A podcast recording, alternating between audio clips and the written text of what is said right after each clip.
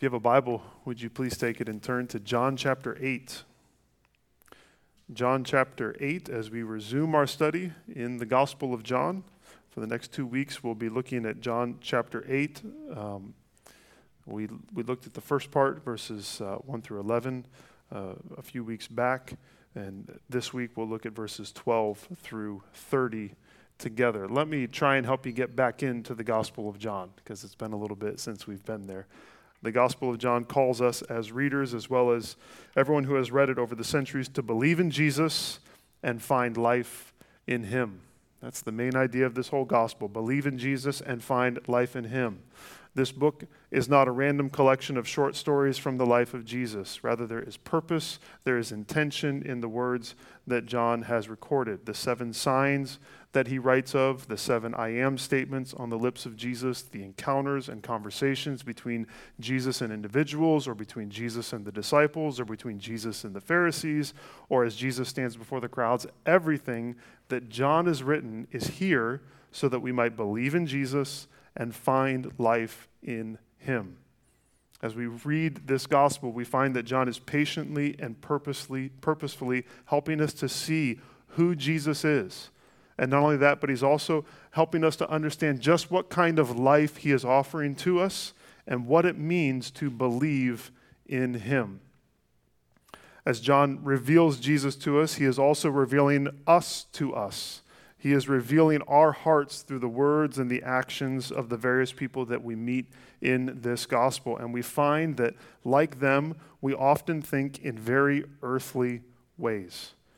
But Jesus is from above and he brings heavenly wisdom and heavenly insight and heavenly truth into our earthly hearts and minds. And so, by the grace of his Spirit, he reveals the earthly thinking that we have and calls us to receive his heavenly wisdom. It's one of the big themes that we've been seeing in the Gospel of John.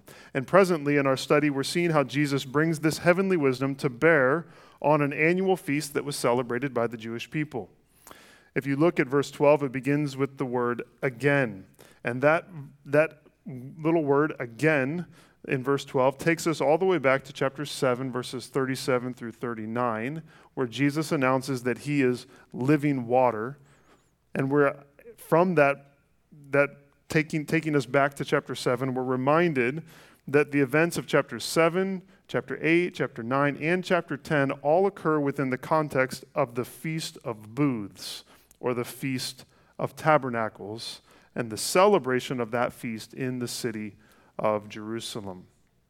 You remember that this was one of the, the three key feasts in the Jewish calendar, and it was one that was marked by the highest joy and excitement. Uh, this was Israel's annual campout.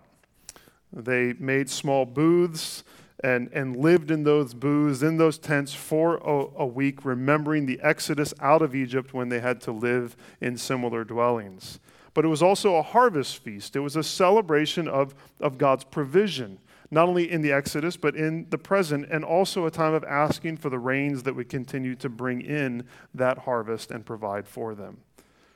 Uh, the, the tents were one of the pictures that communicated truth to them, but the other two key themes in this feast were the themes of water and light. Water and light. Maybe you'll remember that ceremony that we described a, a few weeks back where the priests would draw water from the pool of Siloam, and in this big procession, they would bring them to the altar that was there in the temple. And it was during that, that procession, during that, that water ceremony, that Jesus announced, If anyone is thirsty, let him come unto me and drink. Regarding this water ceremony, D.A. Carson notes that the ancient Jewish writers stated that, quote, he who has not, he, he who has not seen the joy of the place of water drawing has never in this life seen joy, end quote. That's the kind of celebration that was happening here during the Feast of Booths, specifically during that water ceremony. And then Car- Carson writes of this quote from the Mishnah. He says, quote, This extravagant claim stands just before the description of the lighting of the four huge lamps in the temple's court of women and of the exuberant celebration that took place under their lights. Men of piety and good works danced through the night, holding burning torches in their hands and singing songs and praises. The Levitical orchestras cut loose, and some sources attest that this went on every night of the Feast of Tabernacles, with the light from the temple area shedding its glow all over Jerusalem. In this context, Jesus declares to the people, I am the light of the world. Maybe you can try to capture in your mind these images of joy and celebration, of a, a dance party, as it were.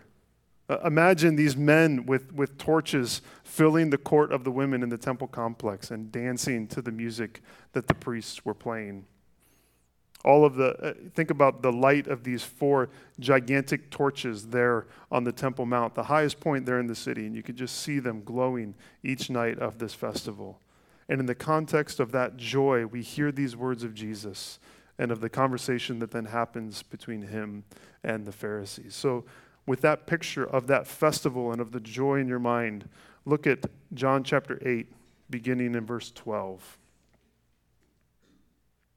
God's word says, Again, Jesus spoke to them, saying, I am the light of the world. Whoever follows me will not walk in darkness, but will have the light of life. So the Pharisee said to him, You are bearing witness about yourself. Your testimony is not true. Jesus answered, Even if I do bear witness about myself, my testimony is true, for I know where I come from and where I am going. But you do not know where I come from or where I am going. You judge according to the flesh. I judge no one. Yet even if I do judge, my judgment is true, for it is not I alone who judge, but I and the Father who sent me. In your law, it is written that the testimony of two people is true. I am the one who bears witness about myself, and the Father who sent me bears witness about me. They said to him, therefore, Where is your Father? Jesus answered, You know neither me nor my Father. If you knew me, you would know my Father also. These words he spoke in the treasury as he taught in the temple, but no one arrested him because his hour had not yet come. So he said to them again, I am going away, and you will seek me, and you will die in your sin. Where I am going, you cannot come. So the Jews said, Will he kill himself, since he says, I am where I am going, you cannot come? He said to them, You are from below, I am from above. You are of this world. I am not of this world. I told you that you will die in your sins, for unless you believe that I am He, you will die in your sins. So they said to him, Who are you? Jesus said to them, Just what I have been telling you from the beginning. I have much to say about you and much to judge, but he who sent me is true, and I declare to the world what I have heard from him. They did not understand that he had been speaking to them about the Father. So Jesus said to them, When you have lifted up the Son of Man, then you will know that I am he, and that I do nothing on my own authority, but speak just as the Father taught me. And he who sent me is with me. He has not left me alone, for I always do the things that are pleasing to him. As he was saying these things, many believed in him. Jesus is the light of the world. John 8:12 is not the first time that he has present, been presented as the light, nor will it actually be the last time in John's gospel that Jesus is talked about as the light. We read earlier, Joshua read for us from John chapter 3 and Jesus' conversation with Nicodemus that picks up on this theme. But from the very beginning, John was talking about Jesus as the light. In fact, John 1, 4 to 13 is very instructive for our passage. If you want to turn there, you can, but I'm going to read John 1, 4 to 13. And as I do, just think about the parallels that you hear in John 1 uh, with our passage here in John chapter 8. It says this about Jesus In him was life, and the life was the light of men. The light shines in the darkness, and the darkness has not overcome it. There was a man sent from God whose name was John. He came as a witness to bear witness about the light, that all might believe through him. He was not the light, but he came to bear witness about the light. The true light, which gives light to everyone, was coming into the world. He was in the world, and the world was made through him. Yet the world did not know him. He came to his own, and his own people did not receive him. But to all who did receive him, who believed in his name, he gave the right to become children of God, who were born not of blood, nor of the will of the flesh, nor of the will of man, but of God. Those verses, in many ways, describe what we read here in chapter 8, namely that Jesus is presented as the light of the world through witnesses. He is rejected as the true light of the world, and yet there is still hope for people to believe and to receive him as the light through a supernatural act of God's grace. And so, to that end, we're going to state our main idea like this Receive Jesus as the light of the world because he alone can rescue us from darkness and death. Receive Jesus as the light of the world. Why? Because he alone can rescue us from darkness and death. As we reflect on that call, we're going to see that what it means that Jesus is the light of the world. We're going to think about the fact that we all naturally walk in darkness. And then we're going to see the hope that we can believe and we can find the light of life.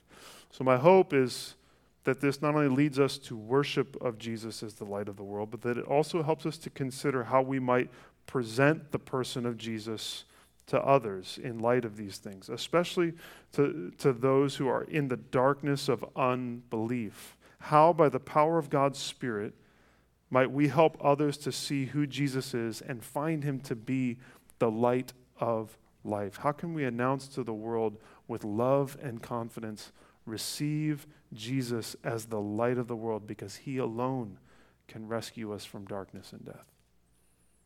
My final hope would be that if you've never received Jesus as the light of the world, then today you would believe and you would find life in him.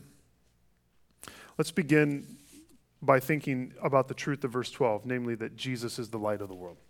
Verse 12 tells us that Jesus is the light of the world.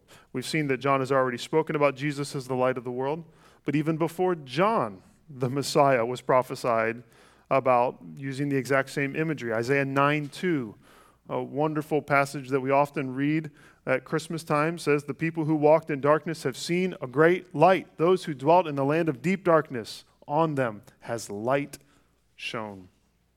During this very feast, the Jewish people were celebrating the light of God, remembering his presence among them in the fire and the cloud of the Exodus. And they were waiting for their Messiah, who for many of them looked like a national king or a political ruler of Israel.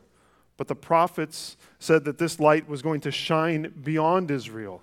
He would be the light of the world. Later in Isaiah, we see this that this coming light is going to be for the entire world. Isaiah 49 6, the Lord says, Is it too light a thing that you should be my servant to raise up the tribes of Jacob and to bring back the preserved of Israel? I will make you as a light for the nations, that my salvation may reach to the end of the earth. This, this hope of, a, of light was and is ultimately for the fullness of God's coming kingdom, where Jesus himself will be the light. In Zechariah 14, 5 to 9, which is likely a text that was read during the Feast of Booths, the prophet combines these images of water and light as he talks about the coming kingdom. We read there, Then the Lord my God will come, and all the holy ones with him. On that day there shall be no light, cold, or frost, and there shall be a unique day which is known to the Lord neither day nor night, but at evening time there shall be light. On that day, living waters shall flow out from Jerusalem, half of them to the eastern sea, and half of them to the western sea. It shall continue in summer as in winter, and the Lord will be king over all the earth. On that day, the Lord will be one, and his name one. Jesus' announcement that he is the light of the world draws all of this and more, all of these images together. And therefore, it is a bold claim to the fact that he is the fulfillment of all of these prophecies. That he is the one who is going to bring God's presence near to us. He is the one who leads us out of the darkness and out of death and out of ignorance into the light of life and true knowledge. He is the Messiah. He is the Savior of the entire world, and He will reign as the King of the universe on the last day. That is what Jesus is saying when He says, I am the light of the world. And therefore, everyone is called to follow Him as the true light, as the only light. I wonder if we might imagine ourselves all together, lost in the woods in the middle of the night. Have you ever been lost in the woods in the middle of the night? Imagine us all together in that situation. And as we assess this situation, we realize that only one of us brought a flashlight. We all knew who it was. It was Joshua, because Joshua's always got a flashlight on him. You have one right now? He does. well, Joshua has the only light. Anyone else got a flashlight on him?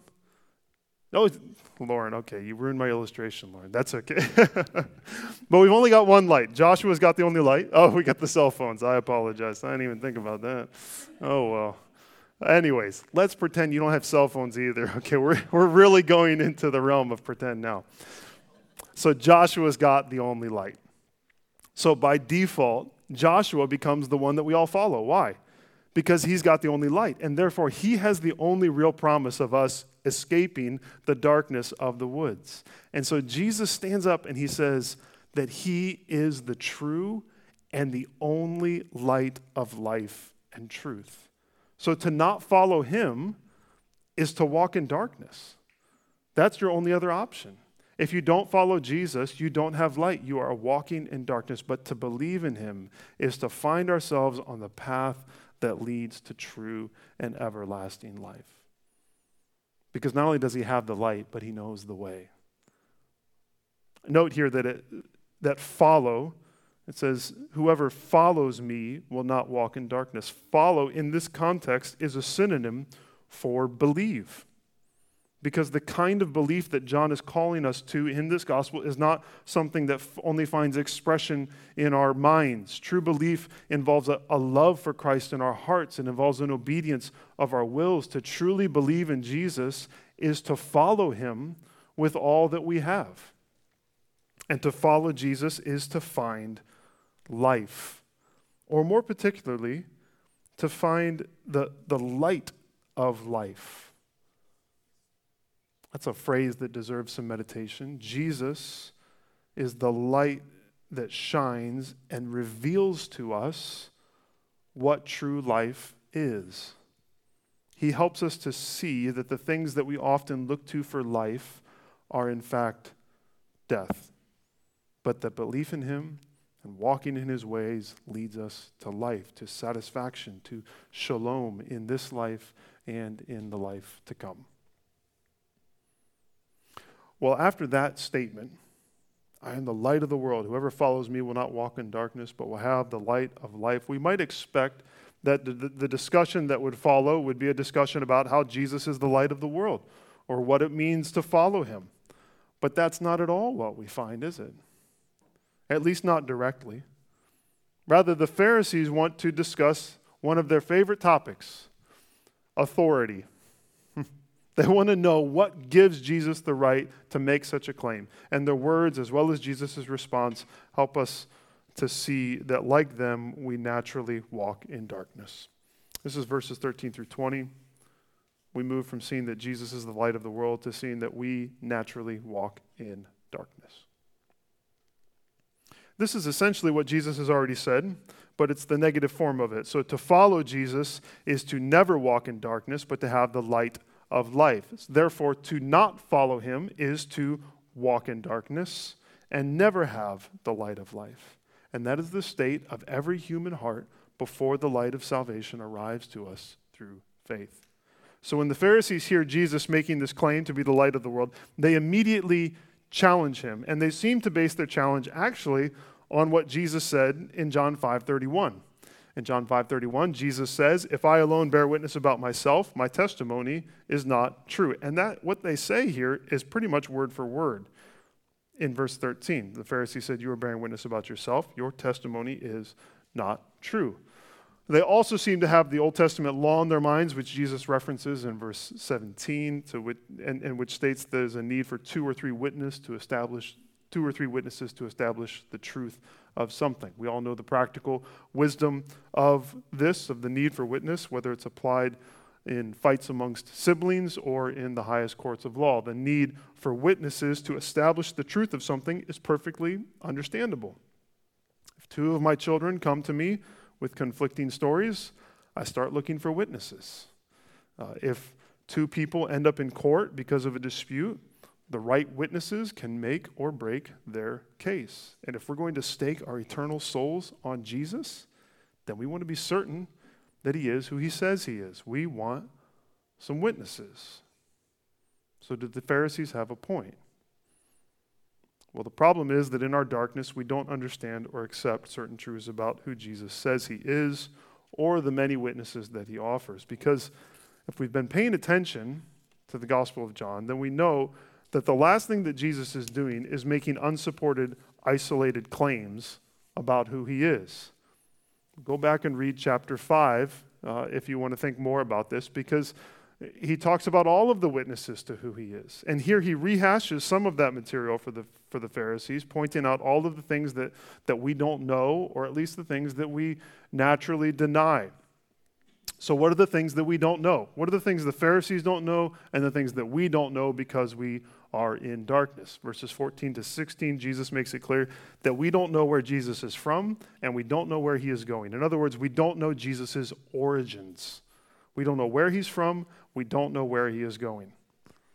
What does this have to do with his authority to claim that he is the light of the world? Here's my best stab at it. I wonder if it's something like an FBI agent showing up at your doorstep to arrest you. It's one person, they might not even have a uniform of any kind on. And you can ask them, Who are you and where are you from? And they would say, I'm from the Federal Bureau of Investigation. And that individual's authority to arrest you has to do with where he or she is from, which gives them the right to do certain things. And Jesus knows that he is from heaven, specifically, though, that he is from the Father. He is from God. As verse 16 says, he was sent by the Father, and as the passage makes clear, he never does anything without the Father. And here the divide between earthly and heavenly thinking arises, or we might say fleshly and spiritual thinking. In verse 15, Jesus says that the Pharisees judge him how?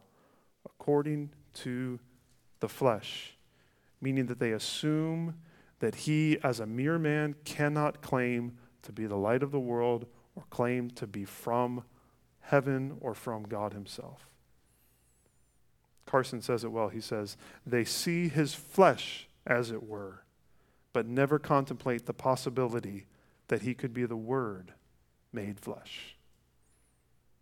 Again, the reason that we don't see Jesus for who He is, and the reason our friends and our neighbors question His claims, is because in our sinfulness we look at Him and we judge him how? According to the flesh. And we fail to realize that he's from heaven.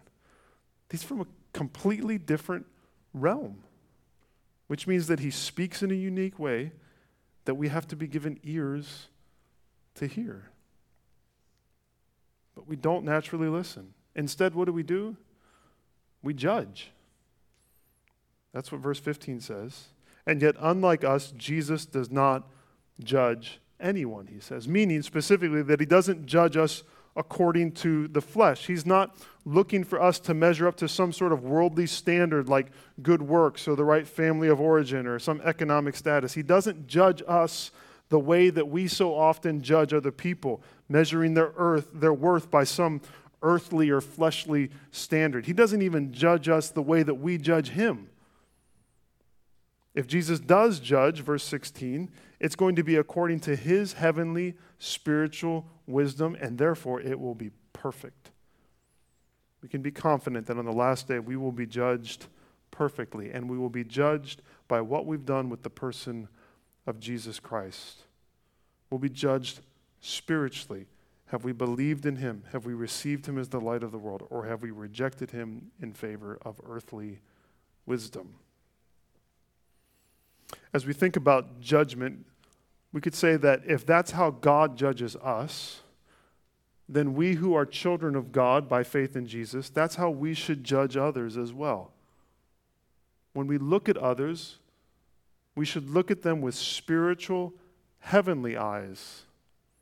Meaning, we should ask things like if they are, ch- if they are children of the Father with whom we are brothers and sisters. Or maybe if they are those to whom we could hold out the light of the gospel to so that they could walk in the light of life. I think in some sense there's a, there's a call here to reject worldly, earthly judgment of others. That's something that we're always drawn into, to look at people and to judge them based on earthly standards. So, students, as you head back to school, don't get trapped in the cycle of judging others on the basis of silly, external, earthly standards. Look at people with the eyes of Jesus and judge them according to whether or not they know who He is. You who are employed in your workplace, don't get roped into the ways that we so often judge others with critical and worldly eyes. At the store, at the park, online, everywhere. Don't judge people with worldly eyes like everyone else does. Why not? Because, in the words of C.S. Lewis, there are no ordinary people. You have never talked to a mere mortal. Nations, cultures, arts, civilizations, these are mortal, and their life is to ours as the life of a gnat. But it is immortals whom we joke with, work with, marry, snub, and exploit. Immortal horrors or everlasting splendors. What if we judged people in that way? If we looked at them and said, there are no ordinary people, but there are eternal souls? And we looked at them with not fleshly eyes, but spiritual eyes? We've seen that we don't know Jesus' origins. And then at the end of verse 16, Jesus mentions his Father, and we find in verses 17 through 20, he makes it clear that we don't know him or his Father. In other words, Jesus says, We do not know God. That's a bold claim. We do not know God. Remember who he's talking to. The Pharisees are the religious elites of the day, and this man from Nazareth, with questionable origins and with no proper training, has the audacity to say that they do not know God. But it's true. And do you know what? We who know Christ on the authority of the scriptures with great humility can say to everyone who rejects Jesus, you don't know God. That's a bold claim. But everyone in America knows God, right? I mean, unless they identify as atheist or agnostic, most of the people that you meet on a daily basis, if you said, Do you know God? what would they say? Yes, of course I do. But if they don't receive Jesus, and receive, what does receive mean? Follow means to follow him. And if they don't receive Christ, believe in Him, truly follow Him, then Jesus says they don't know God and they're trapped in darkness. If their life is not marked by the kind of life changing belief in Christ that John describes, they don't know God. They just think that they do, in the same way that the Pharisees did. In verse 17, Jesus goes back to this issue of him needing witnesses to his identity, identity and he interestingly says to the Pharisees, it says in your law that the testimony of two people is true. Now, we know Jesus is not against the law, he came to fulfill the law. But it seems as if he's distancing himself from the Pharisees' misapplication of the law, but he's also going to acquiesce to their standards. He says, I'll give you two witnesses, me and my Father. to which they respond, Where is your Father? And that question is all the evidence that Jesus needs to say that they don't know him and they don't know his Father. Because again, how are they thinking? They're thinking in an earthly, non spiritual way. He's been expounding on who his Father is. He's made it clear that if they knew him, they would also know his Father. Back in John chapter 1, Jesus has explained the Father to us. But trapped in their earthly thinking, they want to see Jesus' Father in some physical way. They cannot fathom that his Father is in heaven, that his Father is God himself, just as he is God. And none of us will know God either unless we're given eyes to see. We read John 3 because not just the light imagery, but why? Because Nicodemus, trained in the law, didn't see. He needed to be born again. And if we're going to see the Father as Jesus wants us to, then we must be born again. Now, if you're reading this, you would imagine that a statement like this, you don't know who God is, is the last straw for Jesus. I mean, the Pharisees have already been getting ready to kill him, right? And now, verse 20 says, he makes this statement in a very public spot in the temple complex. Says, You don't know God, and everyone else hears him. And yet, verse 20 also tells us that, that no one arrest him, arrested him. Why? Because his hour had not yet come. And here, John tips his hand a bit, and we begin to see with more clarity that Jesus' hour is going to be the hour of his arrest and of his death. But that hour was not now, because no one was going to take Jesus' life from him. He would lay it down, he would do it of his own will and he would do it in his own time. The need for his death is actually revealed, I think, in verses 21 to 26, because in addition to going over some of the same points once more, Jesus adds the truth that if we will not accept his origins, if we will not accept his identity, then we will die in our sins. I think that's the emphasis of verses 21 to 27. We will die in our sins. That's a strong phrase, isn't it? But it's no accident. Like John 6, where Jesus says, Eat my flesh and drink my blood multiple times. it wasn't an accident. Same here. He says, You will die in your sins. He repeats that phrase three times. He also repeats these themes that he's brought up, namely where he's from, where he's going, who he is, and who the Father is, uh, through the end of the chapter. These are all things that we don't naturally know. So Jesus Jesus is going to explain them to us with his heavenly wisdom. So he begins in verse 21 by saying that he's going away, referring to his death, his burial, his resurrection, and his return to the Father. But when he leaves, the Pharisees, he says, are going to keep looking for him. It would seem to be not him in particular, but who are they looking for? They're going to look for the Messiah. They're going to keep looking for the Messiah after he lives. And he says they will look until they die in their sins, unless they admit that He is the one they've been looking for. And to die in our sins is to be unable to enter the presence of God, which is where Jesus is ultimately headed, and which is why He says, You can't follow me if you reject me. Here He is. He's before them, He's before us, He's the light of the world that we're all looking for. He's the one who deals with our sins so that when we die, we can enter into the presence of God. But if we reject Him, then we will wander for the rest of our lives in darkness and we will die in unforgiven sin. The Pharisees ironically ask if this idea that they can't follow him, they say, does that mean he's going to commit suicide? When in fact they are the ones that are going to kill him. He's going to lay down his life how? By placing his life into their murderous hands. The reason, again stated, for why they cannot come to where he is going is because why? They are from below, meaning they are from this world, not speaking that they're, they're from hell. No, they're, they're from below, they're from this world, while he is from above. He is not from this world. And unless they will see who he is and where he is from, they will remain earthly. They will remain in their sin. They will die in their sins, just like all of us will if we do not do the same. Because as Paul says, to know Jesus is to be transferred out of darkness and into God's marvelous light. It's to, to go from the realm of earth into the heavenlies. And the way to make that transition, verse 24, is to believe, Jesus says, that I am. The translation here says to believe that I am He, but the He is not there. It's just I am. It's the same phrase that introduces all of the I am statements, and it's the one that at the end of this chapter is going to cause them to pick up stones to stone him when he says, Before Abraham was, I am.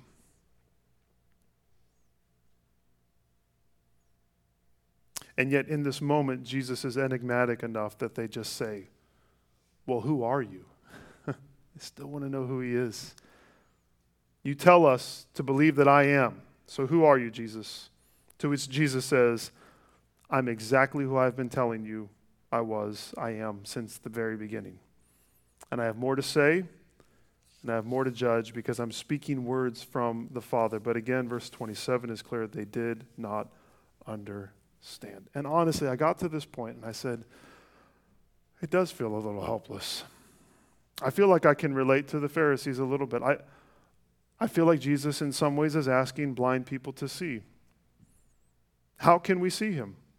How can we understand who he is if we have earthly eyes? These are the only eyes I have. Jesus, if I can't see you with my earthly eyes, how am I supposed to see you? Is this some sort of trick? I think the hope is found in verses 28 through 30. I think that in verses 28 through 30, there's reason to believe that we can have the light of life. That's the final thing I want to think about. We can have the light of life.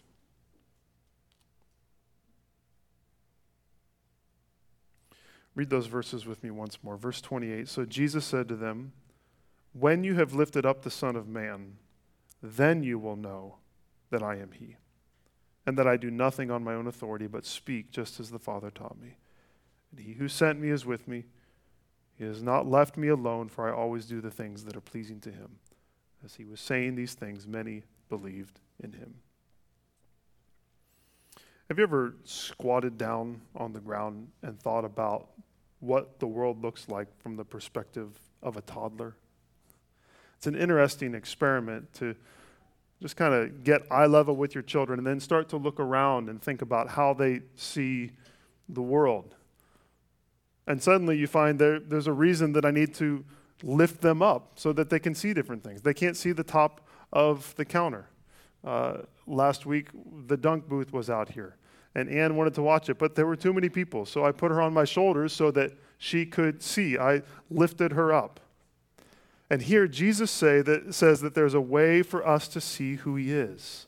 But it's not by us being lifted up, it's by him being lifted up. It's when Jesus is lifted up, he says, that we will know who God is. In the mystery of God's will, I think what he is saying here is that the only way we can know him is for him to be lifted up to die. That, that at the cross, our vision of who he is becomes clear. Because it's there that we come to know that, that Jesus is the I am.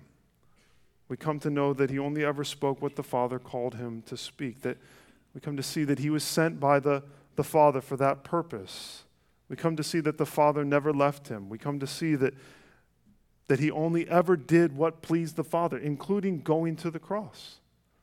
It's when Jesus is lifted up, it's the cross that, that brings everything together. Can I give you another C.S. Lewis quote? He said, I believe in Christianity as I believe that the sun has risen, not only because I see it, but because by it I see everything else. I believe in Christianity as I believe that the sun has risen, not only because I see it, not only because I see the sun, but because by the sun I see everything else. Lewis has got a great argument, and I'll send you a link maybe to what, what he's talking about. But there's something here. I think, in a similar way, that the cross brings into focus all of these things that we don't know. And, and if God, in His grace, gives us eyes to see the beauty of the cross, if we can see the beauty of Jesus dying for the sins of the world, then everything else, in some ways, comes into focus. We see where he is from and we see where he is going. We see who he is and we see who the Father is. We realize that if we don't believe in him, we're going to die in our sins. But if we can trust in that atoning work, then we will be forgiven. We won't die in our sins. But he can forgive us of our sins because he has died in our place.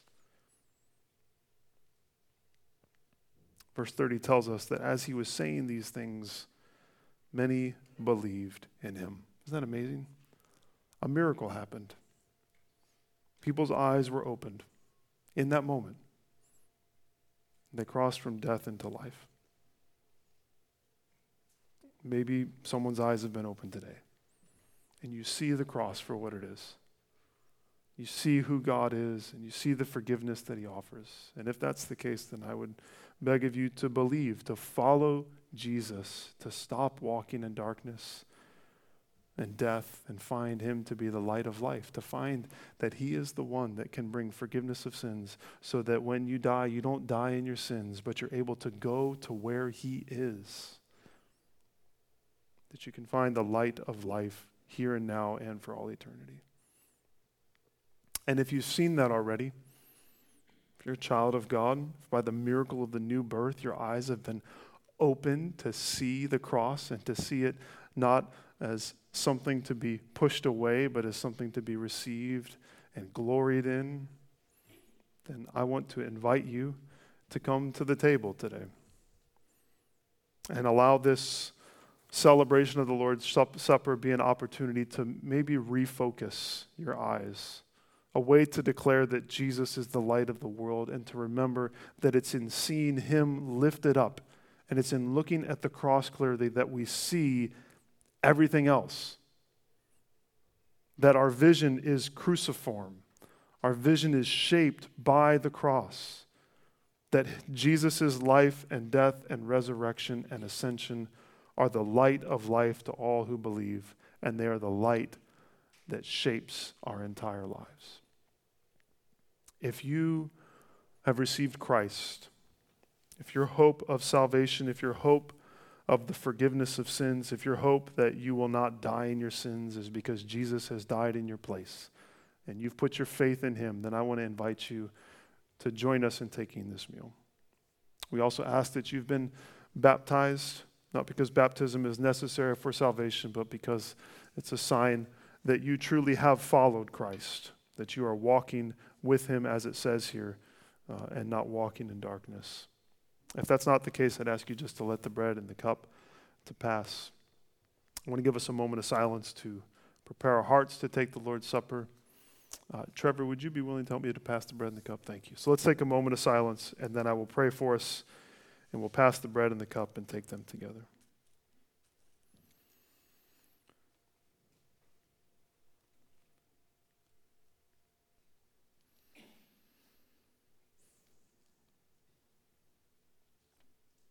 Father, we are reminded that apart from the work of your grace, we are lost in darkness and we can never come to where you are. But because of the cross, because of what Jesus has done on our behalf, you have called us into the light. And we see who you are because you've allowed us to see the wonder of, of your cross. So we pray now, Lord, as we remember your, your death, that you would refocus our eyes, that you would make us people who are shaped by who you are and by what you've done, that we're shaped by the gospel, that we think in new ways because of what you've done through Christ. We ask all this in his name. Amen.